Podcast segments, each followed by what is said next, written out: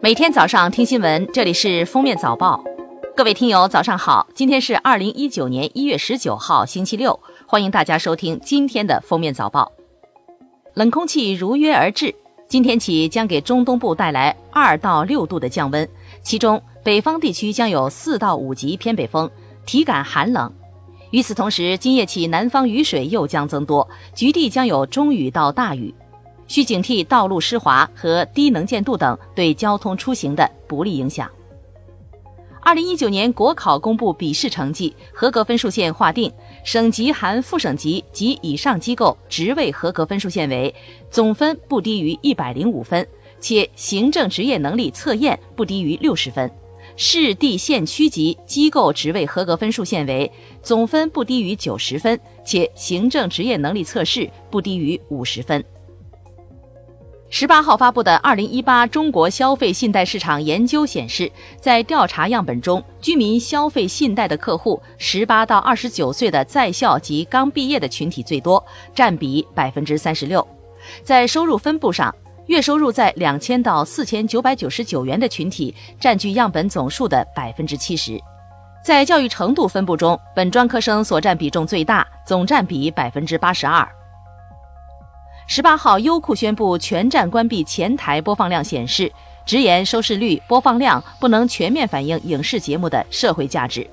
文艺作品的影响力和导向意义不能以单一指标来衡量。广电总局已建成广播电视节目收视综合评价大数据系统，并开通试运行。关闭前台播放量显示只是第一步。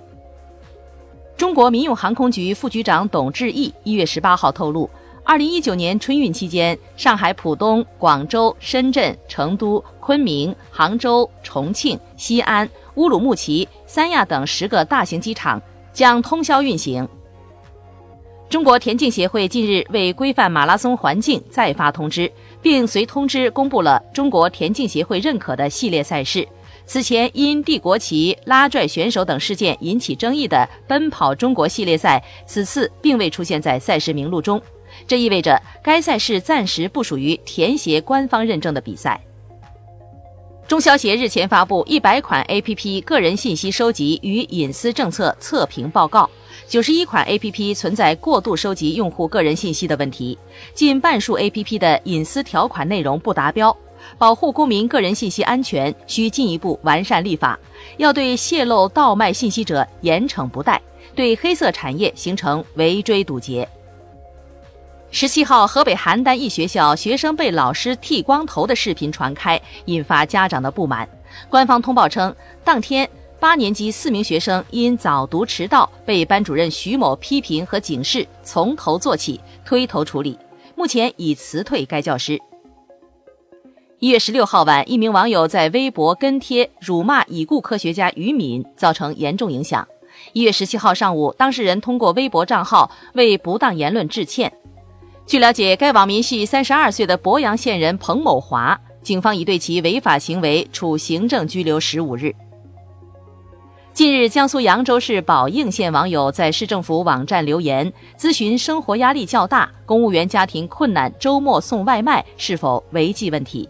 十六号，宝应县纪委回复称，原则上不构成违反党的纪律，但是作为公务人员，应当向组织上报告有关情况，必须经过组织批准，不得影响本职工作的开展，更不得利用权力影响从事外卖活动。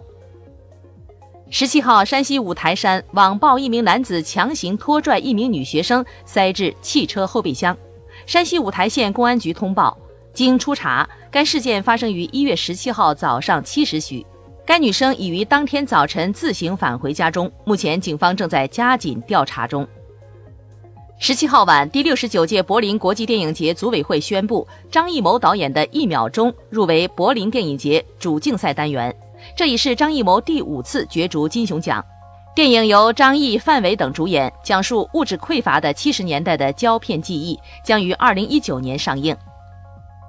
近日，辽宁大连的模型达人高先生被邀请到一个小学上了一堂公开课。他示范一架不停飞的纸飞机，赢得满堂喝彩。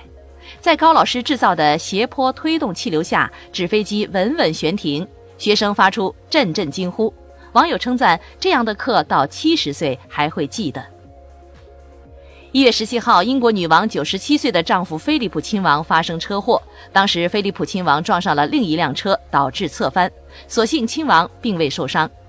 警方立即赶到现场，被撞车辆上有两名成年人和一个小孩被送医治疗，目前已经离开。斯诺克大师赛四分之一决赛，丁俊晖在对阵布雷切尔的比赛准备出杆时，不小心球杆蹭到了白球。在包括裁判在内的全场所有人都没看到的情况下，丁俊晖主动承认犯规并放弃击球。最终，丁俊晖还是六比五赢下比赛。半决赛将会对阵奥沙利文。感谢收听今天的封面早报，明天再见。本节目由喜马拉雅和封面新闻联合播出。